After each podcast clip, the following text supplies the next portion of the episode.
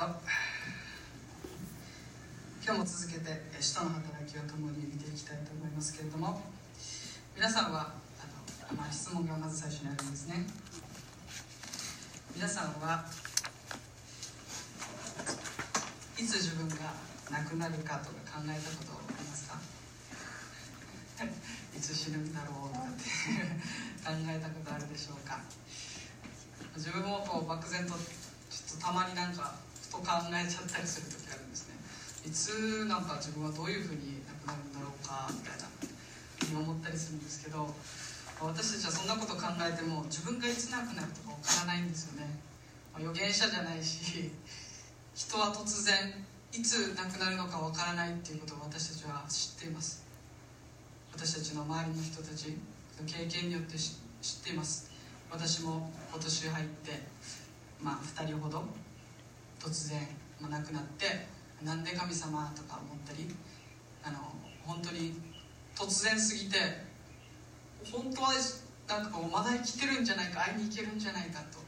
なんか思ってしまったりするんですね、まあ、そんな風に私たちは、まあ、ふとなんかこう明日とかまた1週間後とか1ヶ月後とかまあすごい長いスパンで予定立てたりするんですけれどもでも私たちは本当は本当の本当は誰も明日生きてるかなんて分かってないんですよね。その保証なんて本当はないんですよね。でもなんか明日、まあ、当然のように明日あるだろうっていうふうに思ってしまうんですけれども本来はそうではない。生も死も神様の御手の中にあるんだということを今日もう一度皆さんと一緒に確認できたらいいなというふうに思わされています。前回のところからを振り返りたいんですけれどもエルサレム教会はま貧しさと迫害の中にありました。でそれを聞いたアンテオキ教会がエルサレム教会に祝福の贈り物を贈りましたね。そしてその祝福の贈り物を贈ったつまり、えー、支援金ですよね。お金を実際にお金を送った。でその頃の時の王であったヘロデ・アグリッパ王一世が、まあ、ユダヤ人ユダヤ人に気に入られようとまあ、エルサレム教会を迫害し始めるんですね。それはなぜかというとエルサレム教会が、まあ、ユダヤ人たちをたくさん伝道していましたけどアンテオキ教会のこともあってこのエルサレム教会の人たちもユダヤ人だけじゃなくて違法人にも伝道したりまた違法人と関わりを持ち始めたことによってエルサレム教あこのユダヤ人たちがエルサレム教会の人々の姿を見てあの人たちはついにおかしくなったと。もうユダヤ教ではないと。違法人あの汚れた違法人と関わるなんてもうあのナザレ派と言われていたあの人たちはもうユダヤ教でも何でもない。いたんだというふうにもう完全にいたんだというふうに見たんですね。なのでユダヤ人からものすごい迫害と攻撃を受けていました。それを見てヘロデ・アグリッパはこの教会がめちゃめちゃユダヤ人から不評でもうあのあんな集団潰れちゃえばいいのにっていうのを、まあ、見ていたんですね。それを逆手にとってこのヘルデ・アグリッパっていうこのめちゃくちゃ悪い王様が教会のリーダーであるヤコブを捕まえてそして処刑してヤコブが処刑されてされてしまうんですね。それを見てユダヤ人たちはそれを喜ぶんですね。で、まあ、喜ぶ人が処刑されて喜ぶって怖い光景ですけれどもそれを見てヘロデ・アグリッパはこれは使えるって思ったんですね。これは自分の人気取り株を上げるためにこれは使えるっていうふうに考えたんですね。そして首都ヤコブから次はペテロ。もう初代教会のリーダーですよね。この三本柱の一つを潰しまた本当にこの三本柱の最も大切と思われるペテロを捕まえてヘロデはペテロも殺そうとするんですね、でそんな中エルサレム教会は何をしていたかというとペテロが救出されるように熱心に祈り続けた。というのが前回の箇所でしたね。5節までです。で今日のこの箇所からあ今日のこの箇所はその教会の熱心な祈りに対して神様が答えられてペテロが救出されていくというもうちょっと自分たちにとってはよしやったっていうところなんですけれどもその場面です。で今日はこのところから一緒に祈りの不思議について見ていきたいな。そして自分たちが生かされている生も死も神様が握っておられるということを一緒に見ていきたいなというふうに思っています。はい。今日の3つのポイントです。はい。1つ目はペテロの救出です。2つ目が教会の反応。そのペテロが救出されて教会はどういうふうに反応したか。そして最後にヤコブの死とペテロの救出について見ていきたいなというふうに思っています。まず最初にペテロの救出ですけどペテロペテロは、ヘロデの人気取りのために牢に入れられて、まあ、処刑されそうになっていたんですね。でペテロはどういうふうな状況にあったかというと2人の兵隊の間に挟まれていた。そしてその兵隊と鎖でつながれていた。すごいですよね。ただ牢にぶち込まれるだけじゃなくて2人の兵隊が中にいてしかもその兵隊たちと、まあ、足か手かわからないですけどもつながれていた。そしてその上に牢の前にも2人の兵士がいた。まあすごい厳重なこう警備というか監視体制ですよね。まあ多分あの警備会社でもそこまではしないと思うんですけれども本当にすごい監視体制で、まあ、ペテロは見張られていたんですね。でさらに第一第二の栄所って言って、まあ、この門というかね通るところがあってそこにも兵隊がいたんですね。でその第一第二の兵所がありそして最後には鉄の門って言ってもうめちゃくちゃ太いあの鉄の門があったんですね。そんな徹底したもう一人じゃ絶対に逃げられない。もう普通の状態じゃ逃げられないような、まあ、状態にペテロはあったんですね。置かれていました。でもなぜじゃあヘロデはここまでまあ厳重な監視体制にしたか。というと、ま、おそらく使徒の働き5章で使徒たち全員が一度牢獄に入れられるんですね。でその時に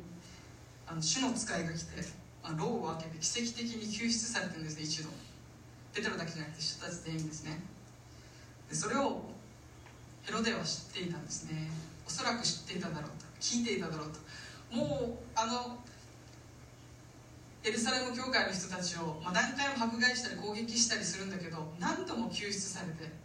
いるんだ。だからもうただ牢屋にぶち込むだけじゃなくてもうできる限りのもう厳しい体制を敷こうというふうに考えたと思うんですね。なのでこの、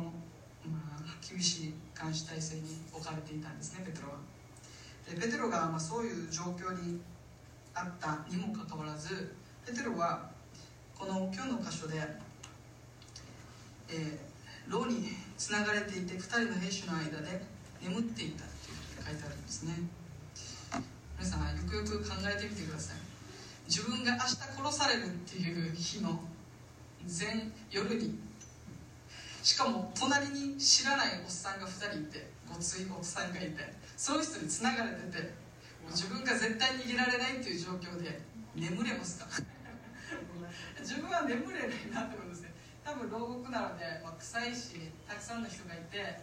まあ、静かじゃない状況だと思うんですね、まあ、自分は結構眠れる方なんですけど 電気ついてても眠れる方なんですけどさすがにこれは眠れないだろうって思うんですけどペテロは寝てたんですね。よく寝れるなって思うんですけどペテロは寝ていました。じゃあなぜペテロはその状況で、まあ、一体寝れたのかなっていうことを少し一緒に考えていきたいなって思うんですね。自分の命の危機。明日殺されるかもしれない。いやヤコブのように本当に殺されるかもしれない。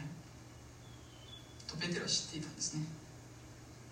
いやイエス様どうせ助けてくれるよっていうそんな楽観的な感じではないんですね。実際に人の一人が数日前に殺されたんです。ヘロデの手によまあリアルですよね。ただ単純に神様大丈夫救ってくれるっていうようなそんな状況じゃないんですね。本当に死が目の前に迫っているという状況下にあったにもかかわらずペテロは爆睡してたという ことなんですけどもこのペテロの姿を見るともうあの知性では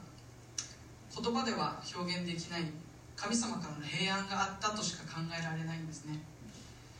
神様があこういう危機的状況の中にある時に神様が共にいてくださるということがはっきり分かるという恵みが私たちにも与えられていきます。そういうことを思う時に、まあ、自分は一一つの旧約聖書の話を思い出したんですね。旧約聖書の3人の勇敢な青年の信仰を思い出起こします。それはシャデラクメシャク。アベデネゴという3名です。聞いたことあると思いますけれども。この3名です。この3人はバビロン捕囚イスラエルが捕囚されてバビロンに連れて行かれました。そして、えー、当時のバビロンの王様であるネブカデネザル王という王様が金のバカでかい像を作るんですね。そしてその像を拝まないと火の燃える炉に投げ込まれる絶対絶命の状況に追いやられるんですね。のネブカデネザル王が作った金の像をこの補修されてきたイスラエルの人たちはこうもう火の炉に入れられるのでこう拝むんですね。でそれでそうなんですけどたくさんの人が、まあ、拝んでいったんですけれどもこのシャデラクミシャクアベテネゴの3名は拝まずこう突っ立ってたんですね。そして王様に呼ばれて「お前らなんで礼拝しないのか」炉に投げ込むぞと言われるんですね。それに対して言った彼らの信仰告白がこうです。私たちの使える神は火の燃える炉から私を救い出すことができます。しかし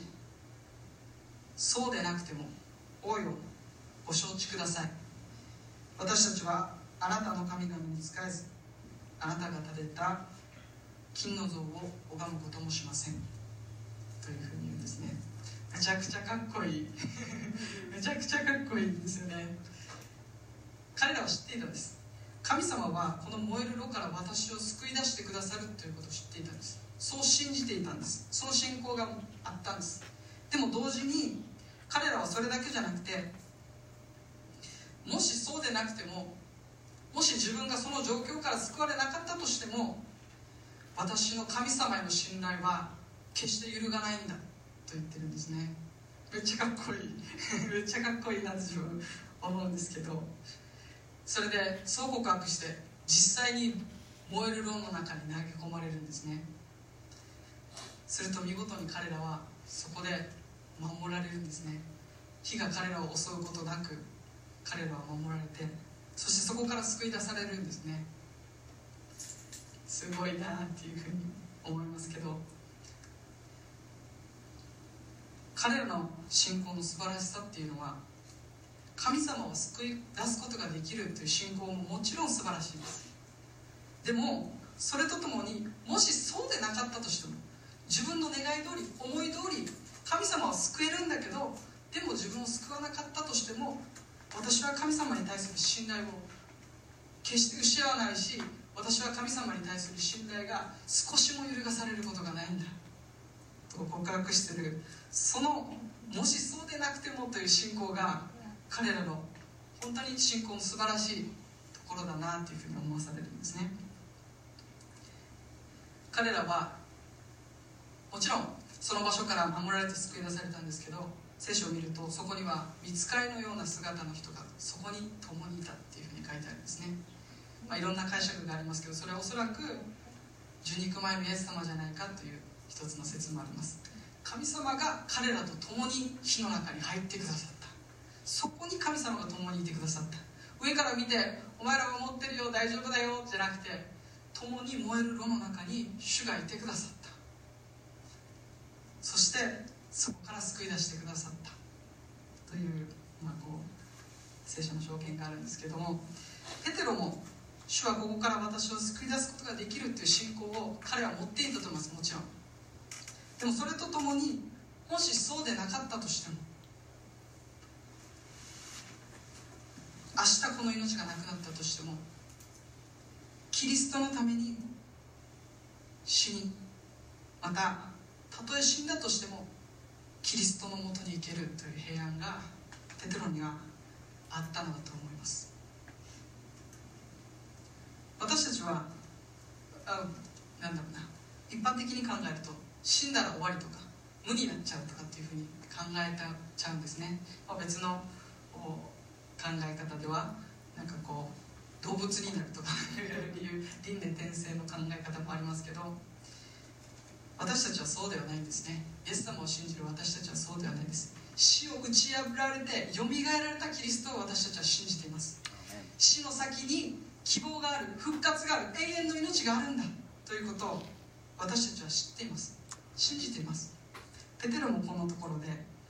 確かに明日私は命を失う殺されるかもしれない。主が私を救い出すことがもちろん主はその力を持っておられる。なぜなら私は何度も主に救われたから救い出されたから。でもたとえそうでなかったとしても私はこの人生を後悔することがない。なぜならキリストのために死に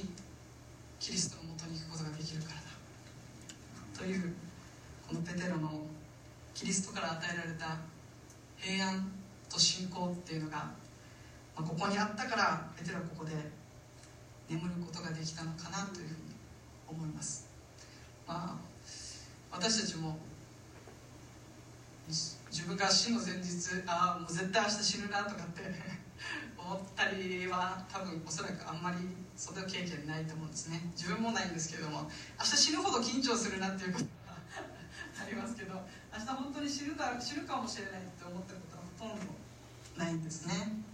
でも仮に私たちがその状況に置かれたとしてもここでペテロと与えられペテロに与えられた信仰と同じように主は私を救い出してくださるしかしたとえそうでなかったとしても私は死の先にイエス様に出会うことができるんだ。イエス様と顔と顔を合わせて本当にイエス様に出会うことができるんだという平安が与えられてるんですと思うんですね。そんな平安の中でペテロ平安の中で眠っているペテロの中に主は見つかりを送るんですね。そしてそういう厳しい監視体制の中からペテロを救い出されます。その出来事が7節からめちゃくちゃ細かく描写されているんですけれども眠っているペテロの前に、まあ、主の使いが突然現れて、まあ、そういうふうに平安の中で寝てるペテロをトントンと脇腹を叩いて「ペテロ起きろペテロ起きろ」起こすんですね。でペテロは起こされて起こされて起きて「僕はど何何が起きたんだ」ということをこう状況が飲み込めなかったと思うんですね。そして見つかりは急いで立ち上がりなさいっていうふうにペテロに語りかけます。でペテロは立ち上がりそして立ち上がってしたかった時見つかりの言葉にしたかった時に突然手から鎖がず鎖が落ちたというふうに書かれてるんですね。そして帯を締めて靴を履きなさいと見つかりにおります。そして今度は上着を着て私についてきなさい。そしてペテロはついていきます。そして第一第二の優勝も通って最後の鉄の門まで自動的に開かれていった。そしてペテロは外に出ることができた。と聖書は言っているんですね。人間的には脱出不可能な本当に厳しい状況。かの中に神様は見つかりを送りこの見つかり一人によってペテロを救い出されるんですね。素晴らしい神様の救出劇がここで行われるんですね。そしてペテロは外に出て出たペテロを見つかりが、まあ、ペテロから離れていくんですね。その時ペテロはこの起きた救出劇の一連の出来事が、幻ではなく現実のこととして起きたんだ。ペテロは幻かなと思ったんですけどいやこれは現実なんだということがはっきり分かります。そして主が見つかりを通してヘロデの手から自分を救い出してくださったんだということが分かったとペテロは告白しているんですね。これは神様への賛美の言葉だと思うんですけれどもまあペテロはもうもう大丈夫どっちに転んだとしても神様の御手の中にあって私は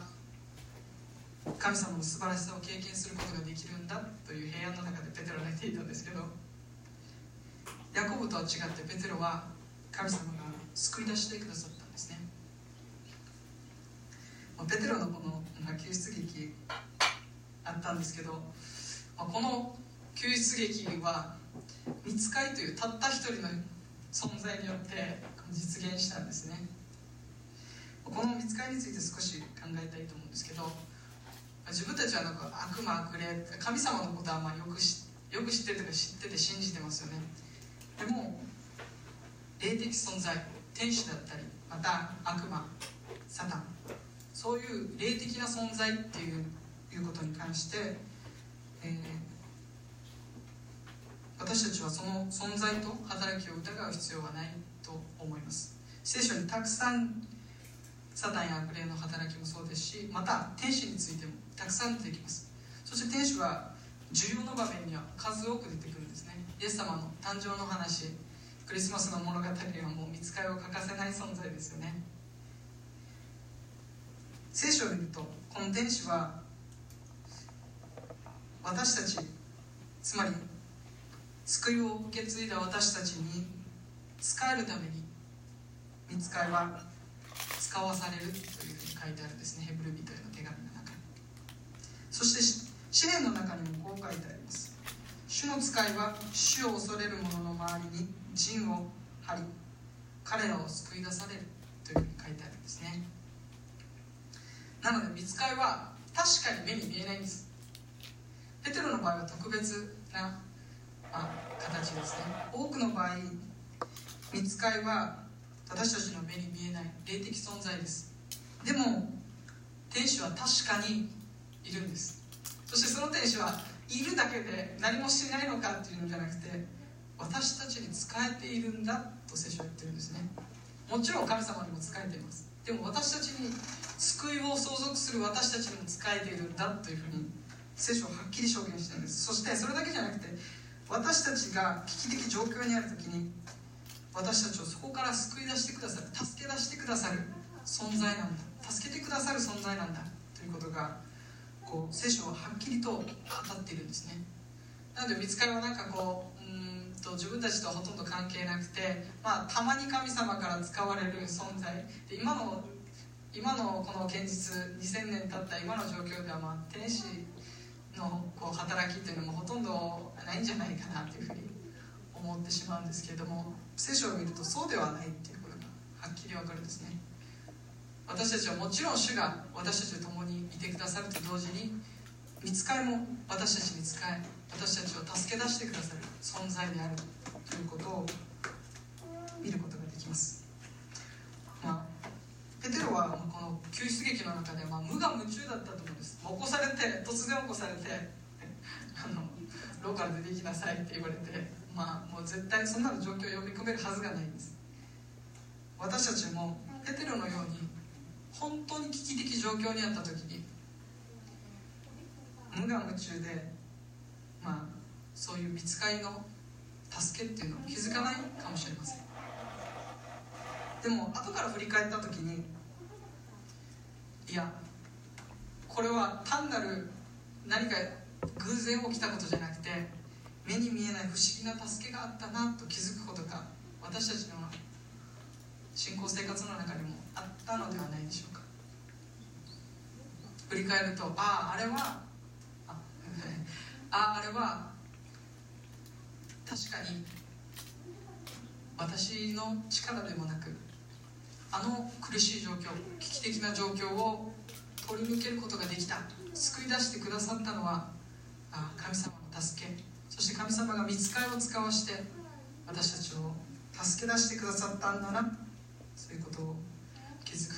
気づくことができると思います。でも見つかりは礼拝の対象ではありません。これは注意してください。礼拝を受けるべきは神様お一人です。見つかりは使えるものであって礼拝を受けるものでありません。なので私たちはペテロのように主が見つかりを使わして救い出してくださったことを分かった時にその見つかりを使わせてくださった主に感謝を捧げていきたいなというふうに思うんですね。私たちは人生は神様がもちろん助け出してくださいますけど神様が見つかりをも私たちのために備えてくださっているということがこの箇所から分かります。そんなペテロの救出劇はエルサレム教会の熱心な祈りに対して神様が答えてくださったという出来事だったんです。しかしこのペテロの救出劇を祈っていたはずの教会エルサレム教会がこの後思いもよらない反応を見せるんですね。それが書かれているのが12節以降なんですけれどもポイント2番目教会の反応ですね。ペテロは今確かに主が見つかいを使わしてヘロデの手から私を救い出したっていうことが分かったんだって言ってふうに言ってるんですね。そしてそれをすぐにエルサレム教会の人たちに伝えようこの喜びを自分は神様が救われたんだっていうこの証を教会に伝えようと言ってペテロはマルコと呼ばれるヨハネの母マリアの家へ向かったと聖書は書かれているんですね。このマルコという人は、えー、マルコという人はバルナバとサウロがこの後第一次伝道旅行つまり違法人の宣教に出かけていきます。その時に、えー、バルナバとサウロと一緒に違法人この第一次伝道旅行に同伴した人です。ルカはしれっとここでマルコを登場させるんですね。次につなげるようにここをうまく登場させるんですね。別にあの別にマルコですからでヨハネの母マリアって書いてもいいところをマルコっていうふうに書いてるんですね。それのマルコなんですけどもこのマルコはマルコの福音書を書いたマルコです。なる一気に親近感湧きますよね。ああマルコの福音書を書いた。そうそうそのマルコです。でこのマルコの家っていうのはエルサレム教会にあったエルサレムにあったんですけど初代教会のこの教会の働きにおいてこのマルコの家っていうのは重要な役割を担っていたんですね。それは、まあ、このマルコの家は最後の晩餐イエス様が最後十字架にかかる前夜弟子たちと共に食事したあの最後の晩餐が行われた場所だというふうに言われています。またペンテコステの日に弟子たちが共に祈ってそこに聖霊が下りましたね。その共に集まってペンテコステの日に聖霊が下ったその場所だというふうに言われています。まあなのでつまりエルサレム教会がまだこのヨギファミリー教会みたいに教会ヨギファミリー教会はここっていう場所が定まっていない。一つ一つの家々で礼拝をしていたそういう状況時代の中で最も重要な集会所の一つだったというふうに考えられているんですね。なのでペテロはすぐに「そうだマルコの家に行こう」あっちだったら必ず人がいると思ったんですね。そしてマルペテロはマルコの家に向かいます。そしてマルコの家ではペテロの救出のためになんと徹夜祈祷会が行われていたんですね。すごいですね。朝まで祈ってるっていうペテロが救われるように。まあ自分たちもまあこの初代教会のことを思うと自分たちのリーダー的存在の人が捕まってまた一人実際に天に召されてそしてもう一人捕まったっていう状況なら彼らのこの必死さ熱心な祈りっていうのが分かるんですね。ただ単純になんかこう大丈夫大丈夫っていうような状況じゃなくて教会の危機的状況にもあったんです。そんな中で教会は徹夜祈祷をしていました。でペテロがそのマルコの家に行って戸を叩くと中からロダという、まあ、女中が出てくるんですね、まあ、女中が出てくるということはマルコの家は相当裕福な家庭だったということが分かるんですね。大きな場所だったんです。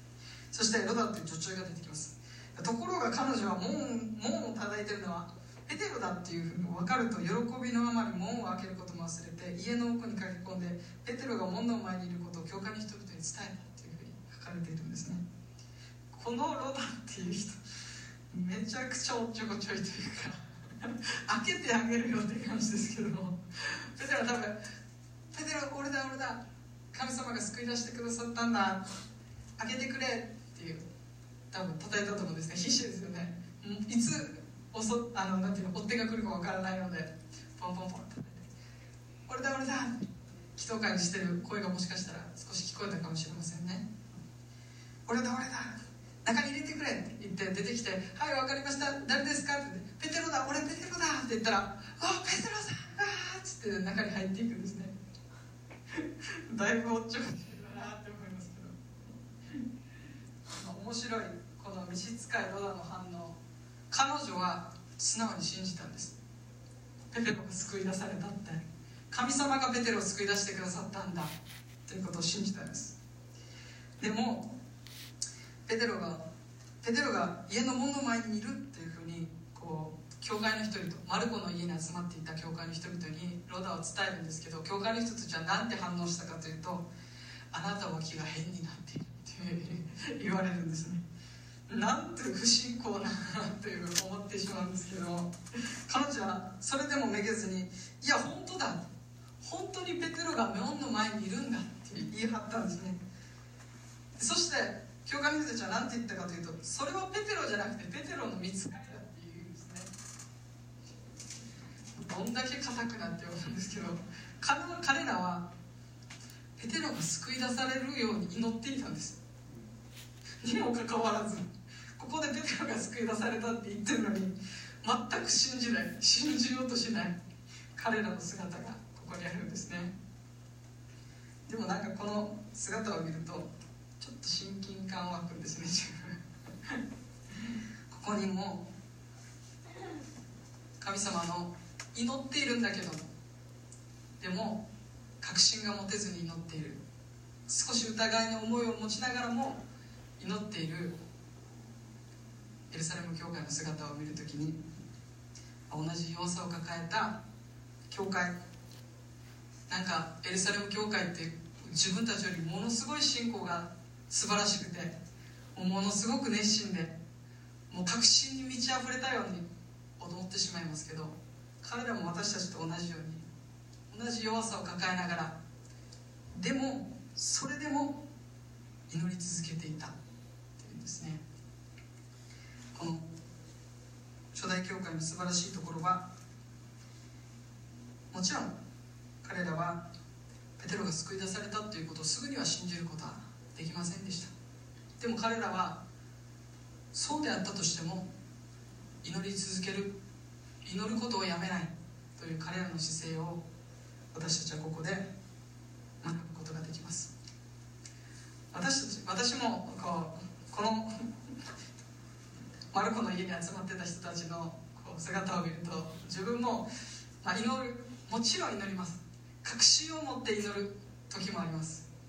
必ず主が癒してくださるというふうに必ず神様が救ってくださる。神様が必ず助けを与えてくださると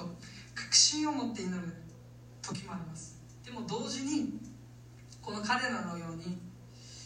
どっか確信が持てずに祈ってる時があります。どっか少しもしかしたらそうじゃないかもしれないということことを心に思いながら祈ってる時があるんですね。私たちの感情は浮き沈みしやすい不安定なものです。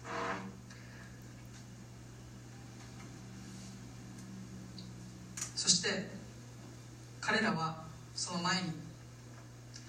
ヤコブが死んだという現実を彼らは経験しています。彼らはおそらくヤコブのためにも祈っていたと思います。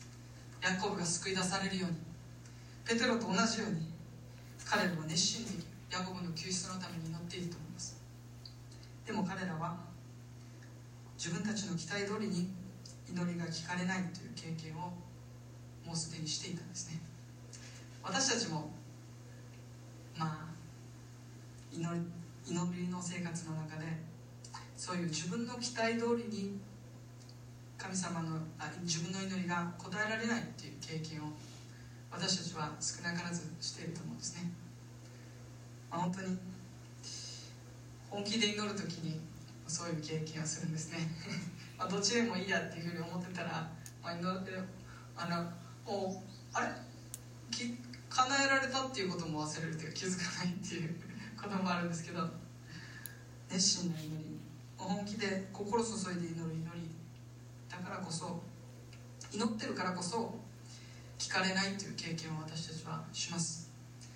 私たちの祈りは自分たちの期待通りに神様を動かすためのものではないんですね。このもちろん彼らの弱さで信じられないという状況があったんですけどこの彼らの弱さを責めるよりもそんな彼らの完璧じゃないちょっと疑ってしまってるような彼らの祈りを神様はそれでも聞いて答えてくださったっていうその恵みがこの箇所の素晴らしいところなんですね。自分たちは自分たちも同じように完璧な状況信仰疑わない確信がないままでってしまうような確信がない状況であったとしても神様は私たちの祈りを聞いて答えてくださるお方なんですね。そのこの神様の本当に憐れみ深い覆い尽くすようなこの恵みを見た時に自分たちはこう思うんですあこうこう思わされると思うんですね。それは自分たちが神様を動かそうとしてしまう。高慢さを認めさせられるんですね。そして同時に神様はそうであっても聞いてくださるっていうことが分かった時に私たちはへりくだらされるんですね。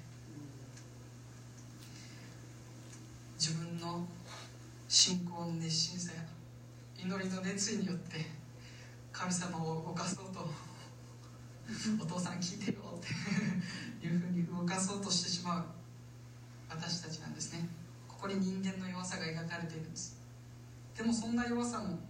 があったとしても神様はそれを聞いて働いてくださる。不完全な私たちを祈りを神様はしっかりと受け止めてください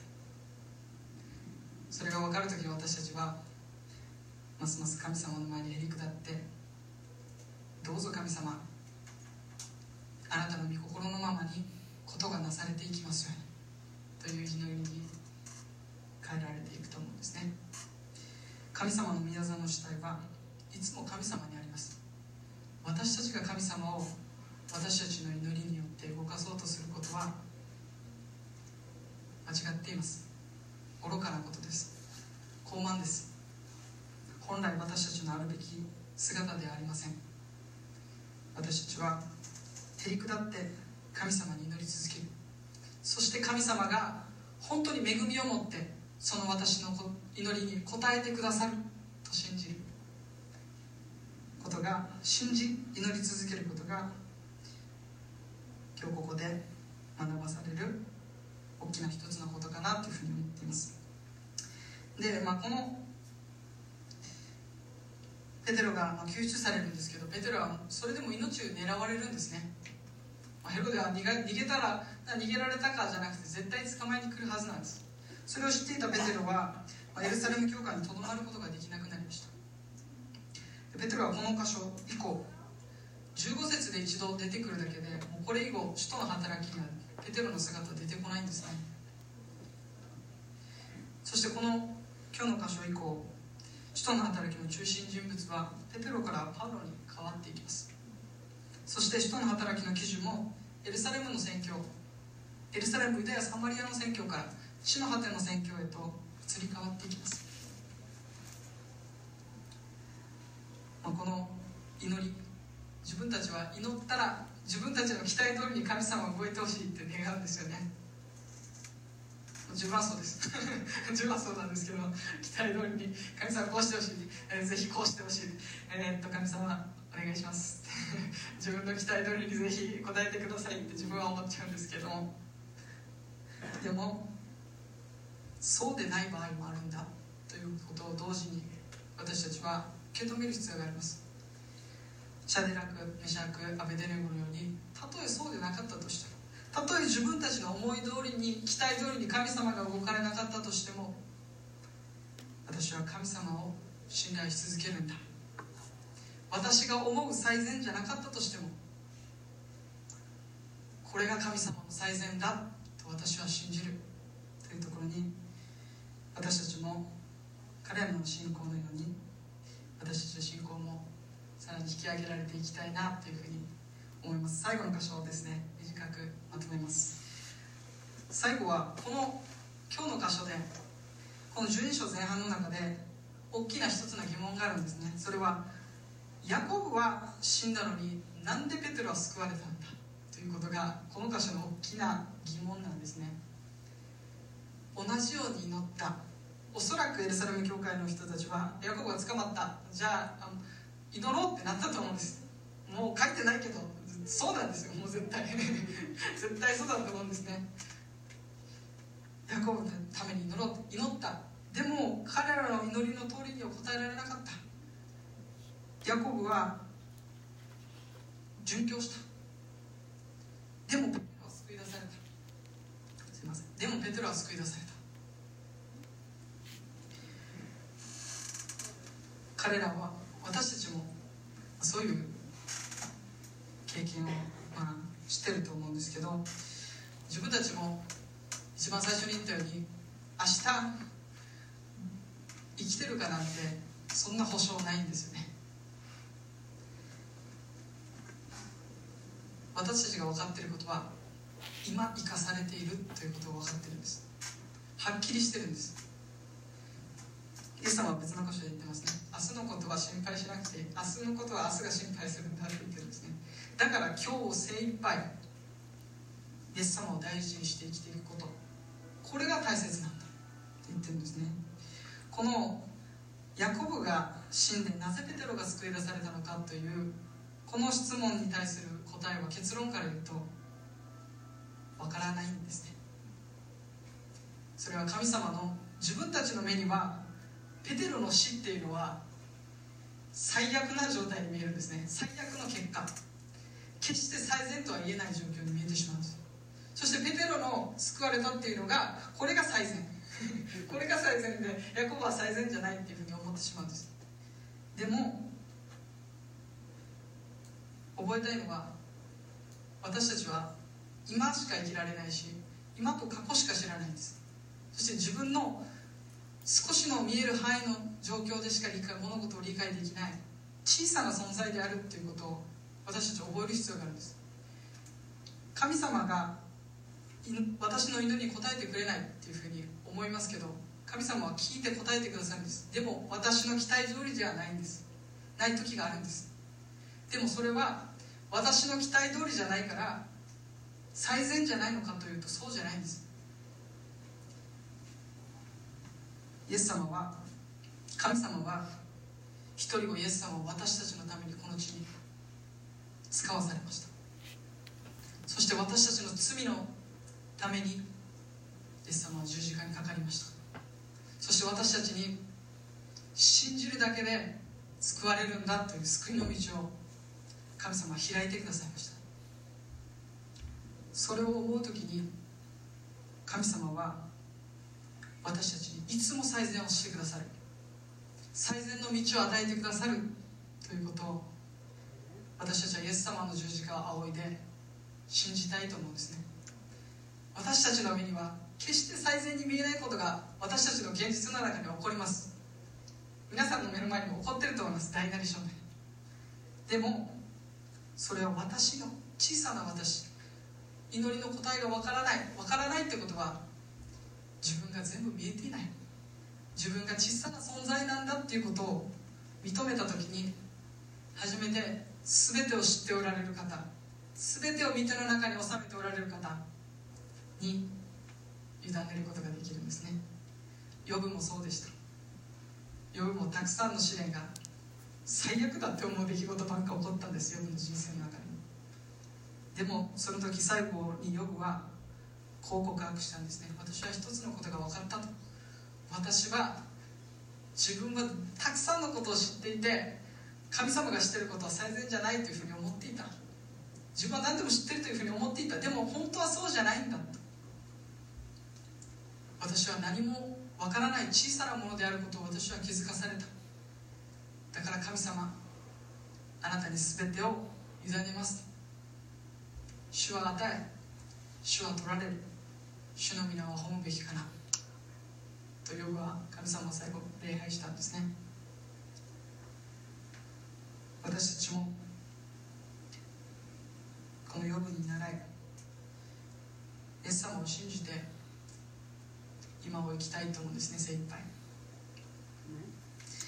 最後にパウロのこの死生きること死ぬことに対してパウロはどう考えていたかどう告白していたかということを共に最後見て終わりにしたいと思います。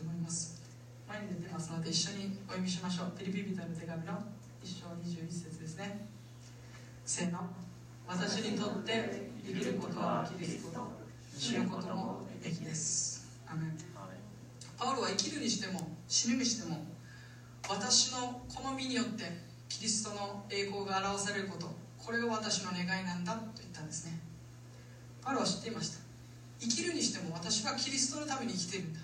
そして死ぬのも私はキリストのために死ぬんだ。そしてそれだけじゃなくて私は死んだ後もキリストのもとに帰るんだ。このパウロの確信がこの告白につながっています。私たちもパウロと同じように私が私たちが生きること。まさに生きることはイエス様を信じること。イエス様と生きていくこと。そして私たちが死ぬ時もイエス様を信じてそして死の先にイ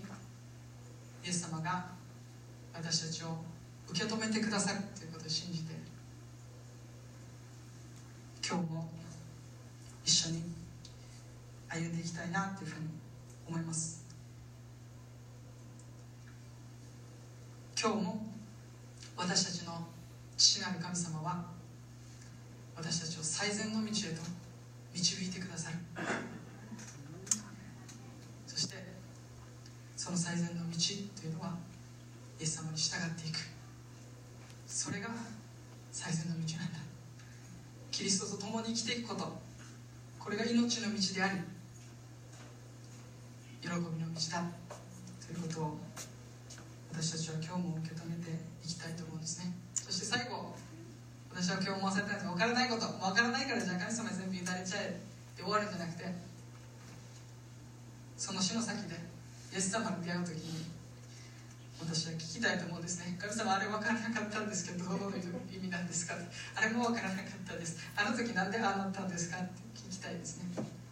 でもそれを私たちは多分聞いた時にあ本当に神様の恵みの配慮だったんだなということを私たちは必ず納得することができると私は信じます。私たちは地上障害に行ったら分からなかったことも神様が直接私たちに教えてくれる時に神様の視点で私たちが理解する時にその最善とは思えなかった出来事が主が主は最善を成し遂げてくださったんだということが分かった時に私たちは共に神様を永遠に礼拝する。その永遠の礼拝へと導かれていくと信じます。私たちは明日生きるか保証はありません。でも今を生かされています。だからイエス様を信じて死の先にイエス様はそこに向いてくださると信じて一緒に今週1週間歩んでいきましょう。お祈りします。愛する天のお父様あなたの皆を褒めたたえます。神様私たちはあなたを動かそうとしたりまた自分がたくさんのことを知っていて自分の最善が最善だと勘違いしてしまう弱いものです。どうぞ神様私たちがあなたの最善を信じることができますように。また神様今叶えられていないことまた聞かれていないと思ってしまうその祈りも私たちが諦めることなく祈り続けることができますように。たとえそうでもなくてもという信仰を私たちに与えてください。どうぞ神様今週1週間今を精一杯イエス様と共に一日一日一日を私たちが力強く主にあって歩んでいくことができますように希望に満ち溢れて今日を生きていくことができますように助け導いてください。まだイエス様を知らなく知らないで将来に不安を抱えた方々がたくさんいます。どうぞ神様その人たちに今日を生きる力がキリストにあるんだ。と私たちが一日一の歩みを通して私の一日の歩みを通して証ししていくことできますように。どうぞ神様私たちを地の死を世の光としてこの礼拝から使わせてください。今日の御言葉を心から感謝します最善をなしてくださるイエス様のイエス様を信じますすべてのあなたの御手に委ねイエス・キリストの皆によってお祈りします